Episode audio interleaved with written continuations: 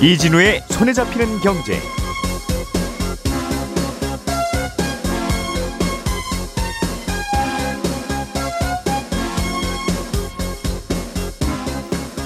안녕하십니까, 이진우입니다. 지난달 우리나라 은행들의 대출금리와 예금금리가 작년 9월 이후에 가장 낮은 수준까지 떨어졌습니다. 앞으로 한국은행이 발표하는 기준금리가 더 내려갈 거라는 전망이 미리 반영되는 측면도 있고, 또 은행들이 여러 이유로 은행의 마진, 가산금리를 내리고 있어서 그런 걸로 해석이 됩니다.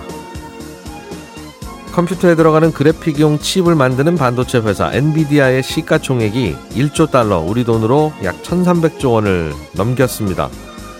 주가가 이렇게 오른 건 최근에 챗GPT 같은 인공지능의 수요가 크게 늘었기 때문인데, 엔비디아가 만드는 그래픽용 칩과 생성형 AI가 정확히 어떤 관계에 있는 건지 오늘은 이 내용을 좀 자세히 알아보겠습니다.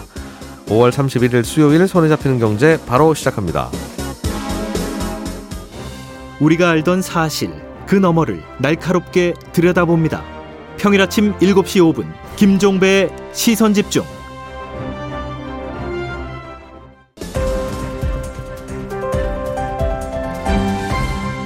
이진우의 손에 잡히는 경제. 네, 오늘은 MBC의 양효걸 기자, 서울경제신문의 서은영 기자, 이렇게 두 분 나와 계십니다. 어서 오십시오. 안녕하세요. 자, 양효걸 기자가 준비해 오신 소식은 우리나라 은행의 예금금리, 대출금리, 네, 이게 이제 매달 통계가 나오고 있을 텐데, 네, 계속 잘 내려가고 있다는 거죠? 네, 계속 꾸준히 내려가고 있다는 건데, 이제 한국은행에서 발표한 통계를 보면요, 4월 은행들의 예금금리가 연 3.43% 평균, 근데 한 달 만에 0.13%포인트가 낮아졌습니다. 그래서 이 3월에 잠깐 올랐다가 한 달 만에 다시 떨어졌는데요, 낙폭도 꽤 크고요. 지난해 9월 이후에 7개월 만에 가장 낮았습니다. 그리고 대출금리도 떨어졌는데, 은행의 평균 대출금리는 연 5%를 갓 넘었습니다. 그래서 같은 기간에 0.16%포인트 내려서 5달 연속 하락세를 이어갔습니다. 그래서 예금이나 대출이나 금리가 지금 계속 내려가고 있는 상황이다, 이렇게 볼 수 있겠습니다. 네. 그런데 기준금리는 내릴 듯 3번 연속 동결이고, 네, 우리 계속 안 내릴 수도 있는데? 라는 메시지도 던지고 있는데, 네, 시장에서는 안 그럴 겁니다, 곧 내릴 것 같잖아, 맞습니다, 뭐 그런 생각을 한다는 거잖아요. 그렇죠? 네. 일단 지금 금리가 내려가고 있는 건 아까 말씀하신 이제 시장금리가 기준금리에 따라서 이제 전망이 반영되면서 하락하고 있기 때문인데요. 한국은행이 3연속 동결하면서 그래도 연말쯤에는 좀 내려가지 않겠냐, 이런 예상의 무게가 실리는 거고요. 시장금리가 차츰 내려가는 모양새를 보이고 있는 겁니다. 그래서 시장금리 내려가니까 예금금리 내려가고, 은행은 이제 자금의 조달금리, 그러니까 물건 떼오는 값이 싸지니까 대출 상품의 금리도 떨어지고 있는 건데, 특히 이제 주택담보대출 고정형은 또 은행채 금리에 또 연동이 돼 있고요. 변동형은 코픽스를 기준으로 하고 있는데, 이 두 지표 역시 떨어지면서 금리 하락을 지금 견인을 하고 있습니다. 그래서 금융당국도 사실 대출금리를 좀 내려라, 이렇게 압박을 하고 있기 때문에 기준금리 위에 얹어지는 가산금리, 그 우대금리도 좀 조정되면서 마진을 줄여나가고 있습니다. 대출 갈아타실 분들은 요즘 분위기 괜찮은 거예요, 그렇죠? 특히 우대금리, 가산금리 누를 때가, 네, 그때가 대출받는 소비자 입장에서는 제일 좋은데, 맞습니다. 어차피 뼈대가 되는 코픽스나 이런 거는 같이 움직이는 거니까 어쩔 수 없고, 네, 요즘 분위기가 앞으로도 그럼 계속 이어질 걸로 봐야 됩니까? 아니면 이러다가 다시 금리 오릅니다가 전망입니까? 일단 전망을 보면 이제 금리 하락세가 오래 가지는 못할 거다, 이런 전망이 좀 우세한데요. 앞서 말씀드린 이제 한국은행이 이 통화정책 긴축을 끝낼 것이다, 마무리할 거라는 기대감이 반영이 된 건데, 이게 사실 채권금리가 최근에는 또 아주 들썩이고 있거든요. 그래서 예, 바로 지난주에 보면은 이 국고채 금리가 일제히 기준금리를 넘어섰습니다. 이제 거의 2달 만에 이게 국채금리가 기준금리를 웃돌게 된 건데, 지난 25일에 금융통화위원회에서 기준금리 동결을 발표를 하고 나서 이창용 총재가 이거 앞으로 더 금리 올릴 수 있다, 오히려, 이렇게 가능성을 열어놨거든요. 그래서 강한 매파적인 발언 이후에 이제 국채금리가 더 상승하기도 했고요. 또 최근에 이제 채권금리가 튀어오르는 게 우리 정부의 재정 상황과도 관련이 좀 있습니다. 왜냐하면 이 경기가 하강 국면으로 접어들면서 세수가 부족할 것이다, 이런 것들이 이제 가시화되고 있거든요. 근데 정부가 돈 꾸러 다닐 테니. 네, 맞습니다.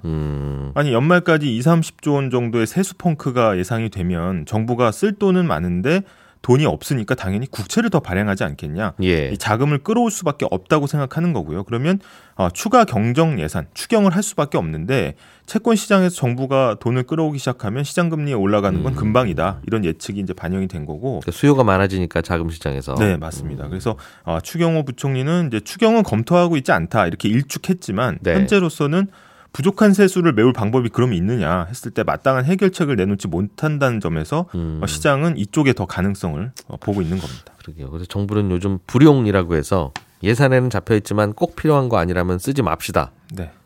알아서 좀 눈치껏 쓰지 맙시다. 네. 그러고 있다는데. 네.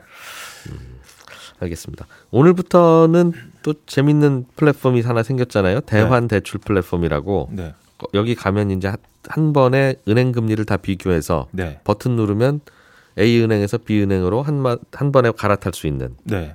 그렇게 되면 대출 금리 경쟁도 많이 벌어질 거고 좀 금리가 좀 내려갈까 하는 생각도 드는데 이것도 금리에 영향을 좀 줄 걸로 보입니까? 일단 이제 금리가 좀 안정화될 거라고 생각하는 쪽에서는 이제 이 그 대환 대출 인프라를 이제 들고 있는데요. 오늘 이제 은행 영업 시간 오전 9시부터 아마 이제 시작이 될 텐데 이 저렴한 금리로 즉시 갈아탈 수 있으니까 이게 어떻게 보면 훨씬 이제 갈아타기가 쉬워지고 금융사 입장에서는 치열한 경쟁을 벌일 것이다. 그러면 금리가 낮아질 거다. 이 논리거든요. 예. 근데 이 대한대출 플랫폼만으로는 지금 말씀드린 전체 대출 금리가 낮아질 거라는 데에서는 이제 회의적인 시각이 굉장히 우세합니다. 왜냐하면 국내 신용대출 시장이 한 연간 250조 원 정도 되는데 네. 이 대환대출 시장이 전체 한 1%도 채 미치지 못하거든요.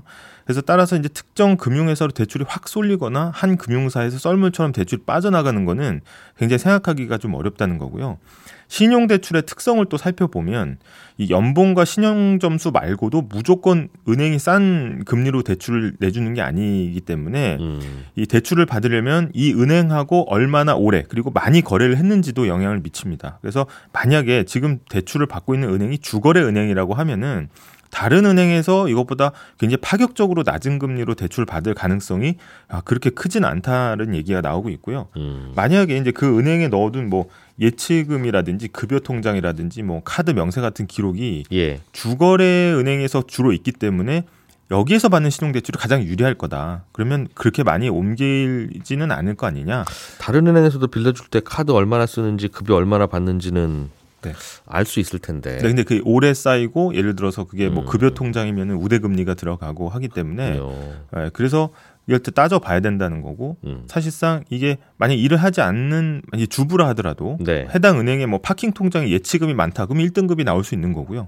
대기업에 다녀도 그 은행의 거래 내역이 부족하면 또 4등급이 나올 수 있는 게 바로 이제 신용 등급이기 때문에 예. 지금의 이제 어떻게 보면 예금 대출 이자 하락세가 뚜렷하지만 앞으로 금리가 다시 오를 요인도 꽤 많다는 거고 이를 누를 만한 요인은 사실 당분간은 잘 보이지 않는다. 이렇게 요약을 해볼 수 있겠습니다. 지금 단기적으로 보면 금리 저점일 가능성도 꽤 있다. 네. 그리고 대환대출 플랫폼에 아무리 비교해봐라 낮은 금리 있나 네. 그런 거예요? 네. 저는 주거래은행은 A은행인데 지금 B은행에서 신용대출 받았거든요. 네. 잘못했네요 그럼? 일단 뭐 비교를 해보셨을 테니까 예. 아니면 비교는 아니고 뭐 그냥 특판이라길래 만약에 이제 오늘 대환대출 플랫폼 써서 주거래은행이 더 싸다고 하면 옮기시는 것도 예, 생각해보시는 게 네. 주거래은행은 20년째인데 혜택받은 게 하나도 없는 것 같아서 네. 가끔씩은 대출받을 때 있는데 저도 그때 나름대로 손품 발품 팔 거 아니겠어요? 네. 주거래은행이 제일 낮은 적이 한 번도 없어요. 나는 왜 여기에 주거래를 하고 있지? 하는 생각을 뭐 계속 합니다만 네. 뭐 여기 화낼 건 제가 아니고 네. 아무튼 그렇습니다. 금리는 뭐 더 낮아질 가능성은 크지는 않다. 네. 오늘의 결론은 예 서은영 기자님 네. 부러운 기업 엔비디아 얘기를 좀 해보죠. 네. 시가총액이 1조 달러 우리 돈으로는 1,300조 원을 돌파했으니까 이게 우리나라 가계부채만큼은 아니지만 어마어마한 시총 규모죠. 크네요, 네. 그죠? 이 회사가 원래 컴퓨터에 들어가는 그래픽카드 만드는 곳이라면서요? 네. 그래픽카드라고 흔히 부르는 이제 GPU로 세계 시장이 70%가량을 차지하는 미국 IT 기업인데요. 예. 반도체를 설계만 하고 생산은 외주로 맡기는 이제 팹리스 회사라고 보통 부릅니다. 이 회사 주가가 올 들어서 2배 이상 올랐는데 거의 지금 3배 육박하거든요. 근데 대화형 인공지능이라고 부르는 이 챗GPT 같은 생성형 AI 시장이 커지면서 이 엔비디아의 GPU가 없어서 못 파는 아이템이 됐다. 그 덕에 엔비디아가 깜짝 실적을 내고 있다라는 겁니다. 참고로 지금 미국 반도체 기업 중에서 시총 1조 달러 클럽에 들어간 회사는 엔비디아가 유일합니다. 반도체 만드는 회사들 중에는 최고다. 네. 생성형 AI라는 게 이게 우리가 말 시키면 신기하게 말 대답도 잘하고 네. 요즘엔 그림이나 영상도 맞아요. 잘 그리더군요. 맞습니다. 맞습니다. 근데 이거 하려면 그래픽 카드가 필요해요. 뒤에 뒷단에 인공지능 뒤에 뚜껑 열어보면. 네, 이게 왜 그러냐면 생성형 AI라는 걸 먼저 좀 설명을 좀 드려야 될 것 같아요. 기존의 인공지능에 비해서 생성형 AI는 아주 엄청난 양의 언어 모델이 필요합니다. 그러니까 가령 이제 기존 AI는 우리가 손에 잡히는 경제 진행자가 누구야라고 물어보면 손 잡히다 경제 진행자 이렇게 각각의 정보를 검색해서 예. 그 결과를 이제 조합하는 방식이라면요. 생성형 AI는 이제 손에 잡히는 경제가 MBC의 간판 라디오 프로그램이고 어디선가 이 프로그램 언급할 때 이진우라는 이름이 주로 등장하네. 이걸 학습을 통해서 알아내서 그러고는 손에 잡히는 경제의 진행자는 이진우 기자다라는 정보를 생성해내는 방식인 거예요. 근데 여기까지만 하면 뭐 별로 안 놀라운데라고 생각하실 수 있어요. 근데 여기에다가 제가 만약에 근데 이진우 기자님이 왜 이렇게 인기가 많을까라고 만약에 물어보면 얘가 MBC 미니도 검색 댓글도 검색해보고 뭐 팟빵에 있는 검색도 해보고 이렇게 하면서 비유의 달인이다. 그리고 아주 쉬운 말로 아주 어려운 경제 뉴스를 쉽게 설명해줘. 막 이렇게 답을 주는 거예요. 그러니까 정말 사람하고 대화를 하는 기분이 드는 거죠. 그래서 이런 과정을 봤을 때 생성형 AI는 훨씬 더 많은 정보를 주어진 시간에 이제 처리해서 값을 찾아내고 이 생성까지 해야 하니까 데이터 처리 양이 기존 AI보다 훨씬 더 많을 수밖에 없습니다. 그럼 이제 방식이 아예 다르다. 네, 그렇습니다. 옛날 알파고하고는 방식이 좀 다른 건가 봐요. 네. 컴퓨터 많이 잡아먹는. 네. 근데 그래도 GPU랑 그래픽카드랑 이게 무슨 상관이야? 라고 좀 궁금하실 것 같아요. 예. 이제 게임 좀 하시는 분들은 그래픽카드라는 말이 좀 낯설지가 않으실 겁니다. 이거 그러니까 좋은 거 갖다 주면 화면이 싹 달라지더군요. 네, 맞아요. 화면 예. 화질이 이제 확 좋아지잖아요. 그러니까 게임할 때 이제 사실 화질이 아주 중요한데 그래서 게임 하시는 분들은 보통 이제 PC 살 때 보면 GPU 사양 아주 최고로 막 끌어올려서 사시더라고요. 그래서 그래서 엔비디아가 이제 게임 좋아하는 게임 마니아들 사이에서 아주 유명한 회사인데 이 GPU가 인공지능 시대가 되면서 데이터 처리를 하는 핵심 장치로 급부상을 하게 된 겁니다. 이게 왜냐하면 이제 보통 컴퓨터의 뇌 역할하는 이제 중앙 처리 장치 CPU라는 게 있잖아요. 예. 이 CPU는 이제 제가 여러 명령을 이렇게 막 내리면 순서대로 하나씩 처리를 합니다. 첫 번째 명령, 두 번째 명령 한 번에 다 처리를 못해요. 근데 GPU 같은 경우에는 애초에 아주 단순한 이 명령을 한 번에 처리하게끔 최적화돼 있어요. 단순 작업 여러 개로 하는 그렇습니다. 게 거에 능하고 GPU는 네, 그렇죠. 근데 CPU는 아주 무겁고 복잡한 연산을 하나씩 처리하는데 능한 거죠. 그래서 복잡한 아주 일, 어려운 일은 다릅니다. 잘하는데. 네. 그래서 이 GPU를 이제 AI 데이터 처리하는데 한번 써봤더니 전력은 적게 쓰면서 아주 빠른 속도로 이제 이 처리를 잘 하다 보니까 데이터 처리량이 이제 많은 인공지능, 특히 이제 생성형 AI 시대에 GPU가 이 AI 품질을 좌우하는 핵심 부품이 된 겁니다. 야, 원래 그래픽 카드였는데. 그렇습니다. 이 그래픽 카드였는데 원래는 그냥 그래픽 카드인가 보다 하고 그냥 그렇게 팔고 PC 시장 죽으면 같이 죽고. 네, 네. 그러다가 몇 년 전인가 암호화폐 채굴할 때 이거 쓰면 맞아요. 진짜 좋더라. 네, 맞습니다. 하면서 그냥 동달아, 네. 동달아. PC 살려는 분들도 그래픽 카드 품귀라고 고생했던 그거잖아요. 이런 게 참 웃긴 게. 이게 엔비디아가 의도를 했다라기보다는 물론 이제 시대의 변화에 야. 맞춰서 이제 얼른 이제 이제 고기능의 이제 이런 GPU를 개발해서 AI 연산에 아주 특화한 모델을 개발하는데 이제 뭐 속도를 낸 것도 있지만 예. 사실 엔비디아도 예상치 못한 방식의 이제 이런 활용 사례가 이제 막 생겨나면서 거기에 이제 발맞춰서 이제 그 기술 개발을 하는 거죠. 그러니까 말씀하신 것처럼 이 암호화폐 채굴도 전혀 아마 이제 엔비디아에서는 먼저 예측하기 어려운 시장이었을 수도 있을 것 같아요. 운도 좋아요, 그죠? 물론 네. 뭐 열심히 했습니다. 그러면 고생하셨습니다는 하겠는데. 네. 야, 어떻게 이렇게 또 여기서 이게 네. 터져주나. 그리고 이제 이 그래픽을 처리하는 방식이 AI가 딥러닝하는 방식이랑 아주 비슷하다고 해요. 그래서 이제 이 GPU를 이제 물론 이제 게임에서 주로 쓰는 이제 GPU라는 건 분명히 따로 있고 AI 연산용 AI에 특화한 GPU 모델이라는 게 이제 분명히 이제 이 엔비디아 따로 개발을 해서 판매를 하고 있는데 이게 이제 기존의 이제 GPU를 연산하는 그 방식, GPU가 연산하는 방식을 그대로 응용해서 쓰는 거기 때문에 엔비디아 입장에서는 굉장히 유리한 고지를 점할 수가 있었던 거죠. 예. 그런데 이제 챗GPT 대화해 보신 분들 아마 이런 경험을 해보셨을 것 같아요. 제가 막 이렇게 질문해서 대답을 막 계속 하다가 갑자기 멈추는 거예요, 얘가. 문장이 완성이 안 됐는데 더 진행이 안 될 때도 있고 이게 왜 그러냐면 먹통. 이용자가 몰리면서 이제 데이터 처리가 지연이 되는 겁니다. 그래서 결국 이런 문제는 서버 증설해야 되고 그러려면 AI 연산 도와줄 GPU 증설이 필요한데 특히 요즘 생성형 AI 모델 갈수록 복잡해지고 있는데 이런 가령 챗GPT 같은 경우 이전 버전에는 GPU가 약 1만 개 정도 들어갔는데 예. 최근 나온 버전 보니까 3만 개, 5만 개 정도는 필요하더라. 그러니까 엔비디아가 잘 나갈 수밖에 없다라는 겁니다. 근데 이거는 또 만드는 건 여기 엔비디아가 만드는 게 아니라 저 주문 생산 전문으로 하는 TSMC한테 맡겨서. 아, 네, 맞습니다. 네네. 엔비디아는 창업자가 또 대만 출신이라고 자기 또 대만 회사에 맡겼는지도 모르겠는데 워낙 잘 만든다고 하니까요. 지금 맡기면 한 6달 기다려야 된다면서요? 맞아요. 6달 기다려야 되니까 지금 대부분 이제 시장에서 전망하는 게 아마 내년 초까지는 이 엔비디아가 이렇게 실적 고공행진하면서 이 품귀 현상을 누리지 않겠느냐라는 네. 얘기들을 합니다. 그러게요. 그래서 삼성전자 같은 경우도 TSMC에서 다 못 만들면 이제 우리한테도 주문 오지 않을까 하는 또 그런 얘기도 한다고. 알겠습니다. 엔비디아 얘기는 여기까지 듣고 저희가 한 2주쯤 전에 이 시간에 비대면 진료 관련해서 아이템으로 다룬 적이 있었는데 6월부터 새로운 버전의 비대면 진료가 시작되고 그렇게 되면 약 처방받는 방식도 비대면에 맞게 달라져야 할 것 같다 이런 문제 제기를 좀 했었는데 이 상황에 대해서 약사회가 별도의 의견이 있는 것 같아서 저희에게 알릴 이야기가 있다고 전해오셨어요. 그래서 저희가 잠깐 인터뷰를 좀 연결해 보려고 합니다. 서울시 약사회의 김인학 정책이사가 전화로 연결돼 있어요. 여보세요. 네, 여보세요. 네, 일단 이번에 새로 시작되는 비대면 진료 2.0 네. 이거의 내용을 보면 일단은 비대면 진료를 계속 허용은 하되 초지는 안 되고 재진 환자로만 제한하고 휴일 야간에 소아 환자는 초진도 가능은 한데 약 처방은 안 된다. 이렇게 되는 걸로 정리가 됐다고 들었어요. 그런데 이제 비대면 진료를 하면 처방약이 나오니까 약을 받으러 가야 되는데 약은 집에서 받을 수 있는 게 아니라 환자나 환자 가족이 직접 약국에 가서 받아와야 되는 쪽으로 결정이 됐다고 해서 왜 진료는 비대면으로 하는데 약은 대면으로 받아야 되지? 이럴 거면 비대면 진료를 뭐하러 했지? 하는 의문이 좀 남는 것 같습니다. 어떤 네. 이유로 꼭 약은 대면으로 받아야 한다고 생각하시는 건가요? 약사 쪽에서는? 네. 그러면 방금 말씀하신 거는 비대면 진료도 하는데 예. 약 배달도 해야 맞지 않냐고 주장하시는 거잖아요. 네. 그런데 저희는 그 기본적인 걸 보는 관점에 차이가 있는 것 같습니다. 진료가 비대면인데 약이라도 대면으로 받아야 하는 게 아닐까요? 라고 생각을 하고요. 아마 그런 것을 보는 기본적인 차이는 의약품의 위험성을 보는 차이에서 비롯될 것 같습니다. 비대면이 아닌 방식으로 약을 받아가면 위험합니까?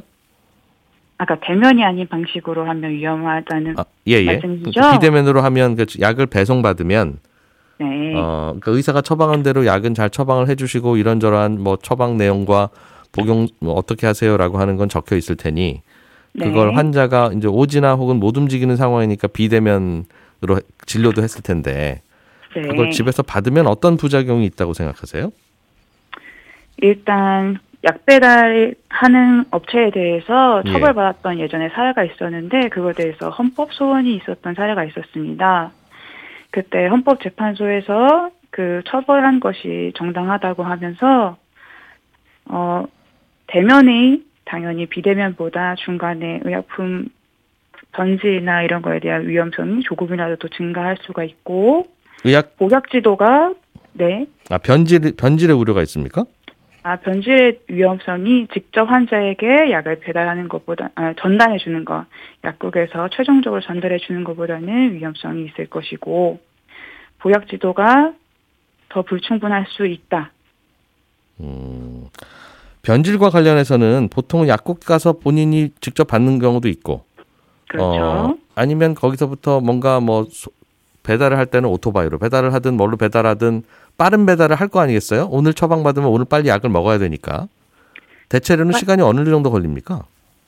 빠른 배달을 하는 경우가 있을 것이고, 실은 뭐 탈모약이나 여드름약 등에 별로 중요하지 않다.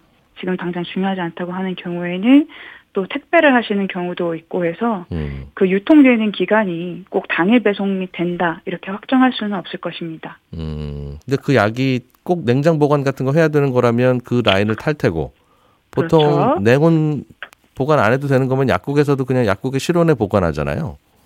그렇죠. 그게 배송 과정에서는 변질될 우려가 있습니까? 네, 일단 의약품은 그 특별히 위험성이 있기 때문에 국가에서는 도매부터 인증을 하고 약국에서도 보관 온도나 이런 것에 적합한 시설물을 갖추었는지 규제가 있습니다. 그런데 저희가 뭐 모든 의약품이 다 안 된다, 뭐 절대 모두 안 된다고 하는 것이 아니고 예.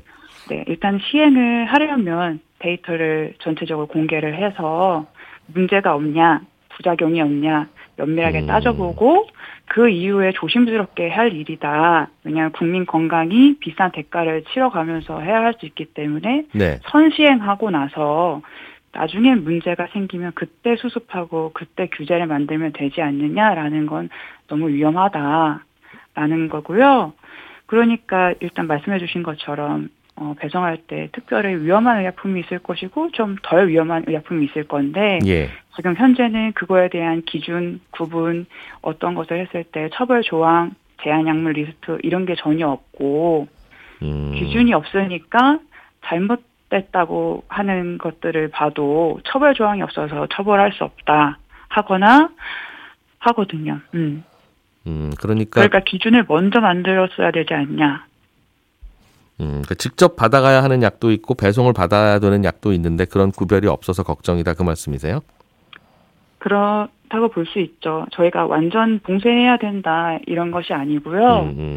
뭐 무인 자동차나 그런 것도 뭐 편리성을 강조하시는 분들은 편리하다고 하시겠지만 또 그것이 우선적으로 먼저 선행돼서 데이터 검사, 안전성 검사를 하고 나서 해야 할 건데. 대체적으로 뭐 자율주행이나 이런 것 잘못하면 위험할 수 있다는 건 저희도 당연히 자동차가 그렇죠. 위험할 수 있지 하는 생각은 바로 직관적으로 드니까 거기에 대한 그렇죠. 이해는 되는데 그렇죠. 약이라고 하는 건 항상 약국에서 받아오면 그냥 봉지에 받아서 그냥 집으로 갖고 오던 생각만 있어서 이걸 내가 갖고 오는 거나 배달기사가 갖고 오는 거나 그게 무슨 차이가 있을까 하는 생각인데 예를 들면 어떤 약은 그 중간에 뭐 한 이틀 걸리면 더 문제가 된다거나 하는 게 좀 있습니까?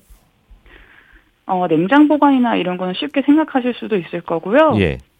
그리고 냉장 보관이 아니더라도 배송 중에 파손이 쉬어서 약국으로 올 때조차 아주 솜이나 이런 걸로 해서 오는 약품도 있고. 예. 그래서 일단 저희는 그거에 대한 기준을 먼저 세우고. 그다음에 된다 안 된다 이런 것에 전문가와 충분한 상의를 거친 후에 해야 하는데 일단은 맞아요. 말씀해 주신 방식대로 안전한 방식을 광고하면 되지 않느냐고 생각하시잖아요.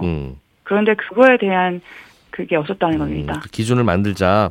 집으로 네. 바로 배송해도 되는 약이 있고 이거는 예민하니까 받으러 오셔야 되는 약이 있는데 네. 그 말씀인 거죠? 그리고 아예 데이터 자체를 저희가 공개해달라. 그리고 국회 차원에서도 요청을 했는데 공개를 하지 않았거든요. 어떤 데이터를 필요로 하시는 건가요? 그런 뭐 부작용 데이터 배송했을 때 결과 아니면 어떠한 약들이 주로 처방되어 있는지 등등 있잖아요. 예. 그런 전수 데이터를 명확하게 공개를 하고. 알겠습니다. 네. 어떤 생각으로 걱정하시는지 잘 이해됐어요, 이제. 예. 네. 잘 들었습니다. 고맙습니다. 네, 알겠습니다. 예, 서울시 약사회의 김인학 정책이사였습니다. 예, 저희는 내일 아침 8시 30분에 또 재미있는 경제 뉴스를 가지고 돌아오겠습니다. 이진우였습니다. 고맙습니다.